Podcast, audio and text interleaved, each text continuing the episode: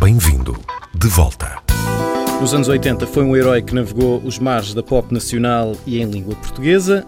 Nos anos 90 rumou outras paragens e mais recentemente tem aparecido aqui e ali em colaborações musicais e não só. Nós quisemos saber por onde tem andado e por isso dizemos hoje bem-vindo de volta Rui Pregal da Cunha. Olá. Obrigado por ter vindo à RDP Internacional. A, a, sua grande marca na música nacional é sem dúvida ter sido a voz e a cara dos uh, Heróis do Mar, mas como é que lá foi parar? Como é que aquilo começou?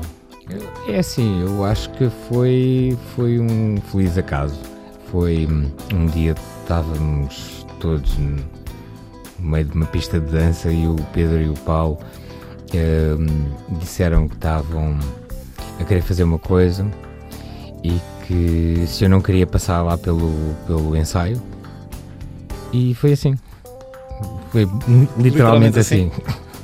A que é que atribui todo o sucesso que os heróis do bar tiveram durante praticamente toda a época de 80? Eu, eu acho que o maior sucesso dos heróis do mar é a posteriori. Eu acho que os heróis do mar ainda hoje em dia têm um sucesso que, que, é, que é, é intangível. Toda, uhum. toda a gente eh, gosta de todas as pessoas que nunca nos viram, nunca nos ouviram na altura. Sabem cantarolar Sabem as canções, cantarolar as canções, claro, umas mais que outras, é lógico, uh, mas, mas isso deve-se, quer dizer, primeiro, eu acho que acabaram por ficar mais populares do que aquilo até que eram um, na altura. Na altura seríamos populares, mas nunca éramos tão grandes como outras coisas que havia sempre. Um, mas fomos sempre fazendo aquilo que achávamos que era importante fazer. Uh, e, e, isso deu frutos depois. De, de, as canções ficaram. Eu acho que nós, nunca ninguém, nunca nenhum artista uh, pensa que a sua obra vai durar, ou como é que vai durar, não é? Uh, faz porque tem muito a ver com o momento. Nós trabalhamos sempre muito, espontaneamente, o momento, o agora. Um, e, e talvez ao fazer isso, esse snapshot de, de, de, agora é, acaba por ser muitas vezes depois bem traduzido para a eternidade. Ainda bem? Não sei, não sei se é por causa disso, mas eu acho que acima de tudo é a sinceridade com que se fazem as coisas, a, a, a, a entrega, a dedicação, o, o não estar a pensar, ah, isto vai ser um sucesso. Nunca nos passou isso pela cabeça. Quer dizer, às vezes gozávamos quando, quando fizemos o primeiro disco, depois pensámos, nós gostávamos mesmo é de fazer também maxi singles para meter estes gajos, porque com o álbum percebemos automaticamente que os álbuns feitos em Portugal ou em qualquer sítio, chegávamos a uma pista de dança, a um, a um DJ e, e dizíamos, ah, toca lá esta. Epá, mas isto não tem som, não sei o quê, porque depois vinha o Michael Jackson ou os Wham ou não sei o quê, não sei o que mais, e aquilo não, não competia. E nós pensámos, mas nós queremos competir é com estes. É com estes que nós queremos competir porque nós queremos fazer música que agarre os portugueses, que os, os ponha a dançar e a, a, cantar aos gritos numa pista de dança, porque isso é uma coisa fixe. E então percebemos que tínhamos de fazer maxi singles. Uma canção só, numa bolacha inteira de vinil, aquilo tinha, tinha de ter melhor som nós andávamos a descobrir todas essas coisas, como podes calcular. Ninguém, ninguém fazia a menor ideia se era assim ou não, mas, mas nós calculámos que era assim. E, e logicamente percebemos isso muito rapidamente. E, e isso é engraçado porque o António, o António Velapinho disse assim: vocês têm de fazer então uma música de pista de dança, uma, um sucesso, uma coisa muito gira. E nós começámos a tocar. O, o amor foi inventado à frente do António Pinho, tipo em 23 minutos. uh, e acabámos de tocar e dissemos, tipo assim, e ele, epá, vamos já para o estúdio. Calma, então isto agora ainda temos de ver como é que fazemos isto. Um, e percebemos aí que tínhamos de fazer álbuns e maxi singles e, e, quase que tínhamos duas carreiras, duas carreiras em paralelo, a, a de fundo dos álbuns e, e nunca punhamos as músicas dos maxi singles nos álbuns. E, e, e, era, e pronto, e era isso. E eu acho que acaba por ser. É, são muito as, as músicas do, dos maxi singles acabam por ser porque batiam muito. Eram singles, não é? Uhum. Um, batiam, batiam mais do que as outras e por isso essas talvez fiquem mais no, estejam mais no imaginário do, do, dos portugueses todos. Mas não deixa de ser curioso como às vezes encontras pessoas de, de idades que, incompreensíveis para, para, para, para, tu dizeres como, como é que esta pessoa gosta desta música ou não, que, que, me, que me falam em músicas daquelas muito escondidas lá no lado B do álbum, não sei o que, terceira faixa. E uma pessoa fica assim, bem, este deve ser mesmo. Que conheceram grande. na altura ou conheceram a posteriori? Eu não sei, eu acho que às vezes as canções têm esta coisa maravilhosa. Eu, eu ainda hoje em dia sou maravilhado com, com, com a música e todos os dias ouço imensa música nova e alguma antiga. Hoje em dia temos esta capacidade de ir descobrir músicas do Gabão de 1978 Sim. e músicas do, da Coreia do Sul. Bendita do, internet. Mas, mas pronto, e, e, e vai sendo reeditado e etc. E coisas incríveis que na altura não chegaram a ninguém, hoje em dia chegam a todo, todo lado. Uh, à conta disso, acabo por todos os dias ouvir extasiado, imensas coisas, eh, algumas que são antigas, imensa música nova também, mas, mas eu acho que, que há aquela coisa de uma pessoa. Cada, cada, a, a, música bate-nos a cada um de nós de uma forma di, de, diferente, não é? Por isso, uma pessoa que possa nem sequer ter ouvido na altura uma, uma tal terceira música do lado B do, do, do segundo LP, não sei o quê, uh, acaba por ouvi-la 30 anos depois dela, ou 40 anos depois dela ser feita.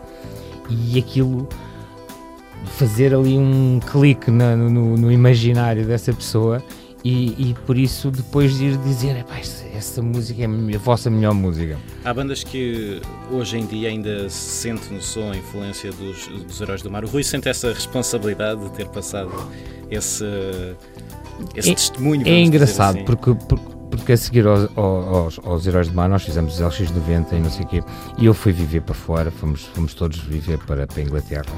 Eu sempre que vinha a, a Portugal parecia, às vezes comentava um pouco, parece que os Heróis do Mar nunca tinham existido, parece que não tinham deixado eh, marca nenhuma, não, não, não havia, não, não, não havia, não, não sentia o legado, não sentia legado.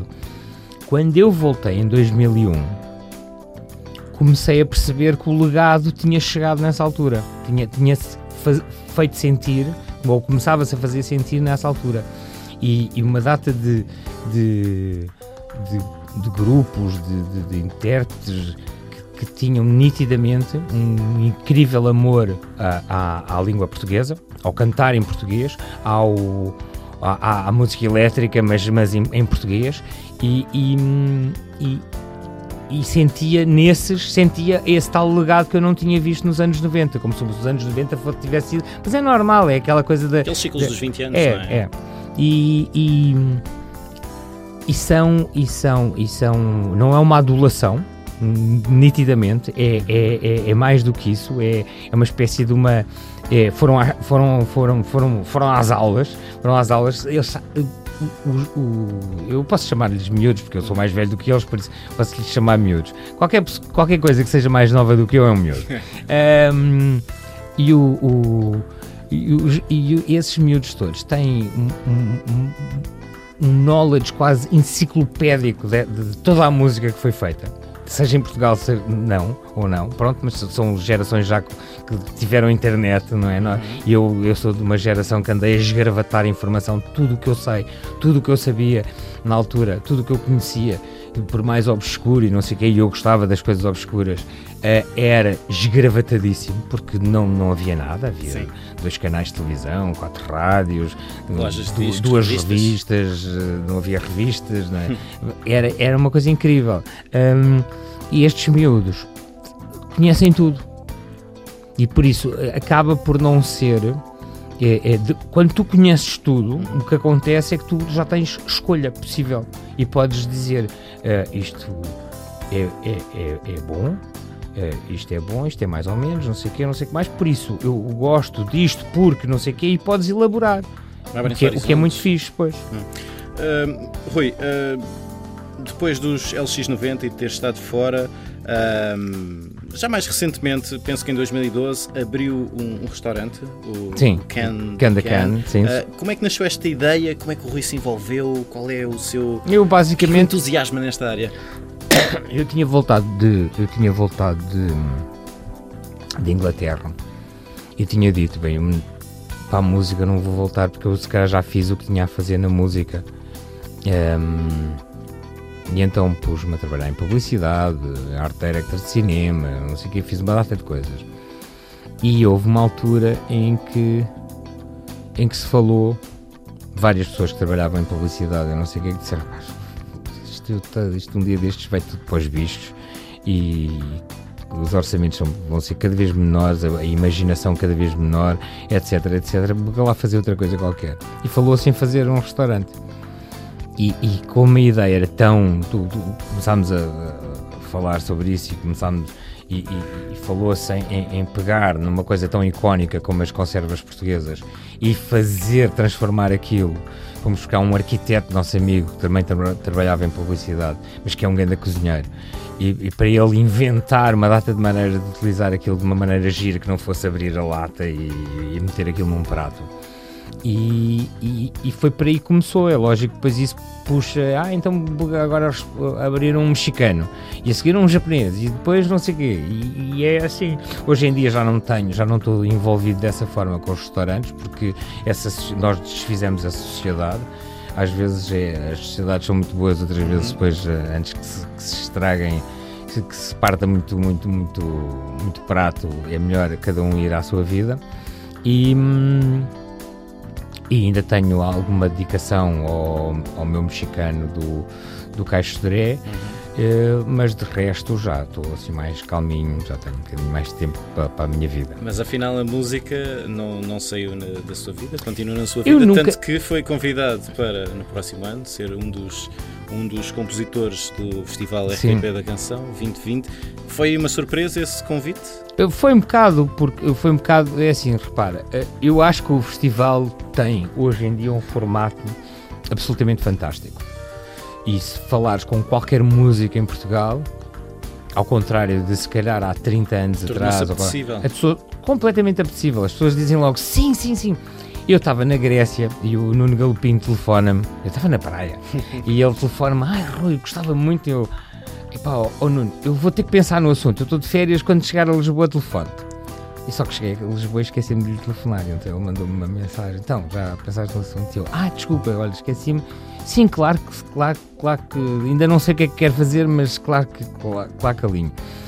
Porque, o festival tem um, tem um cachê completamente diferente hoje em dia, um, porque revê-se de outra forma, não sei, não, eu acho que não, não pensamos só em não sei, havia sempre aquela conotação do o que é, que é música de festival e não sei o que, não sei o que mais, e eu acho que isso está é, é menos preocupante hoje em dia. As pessoas precisam, as pessoas que são convidadas, acho que são convidadas para serem elas próprias, para fazerem música como elas fariam e para não estarem a pensar, ai, e o que é que eu faria se fosse uma música para festival?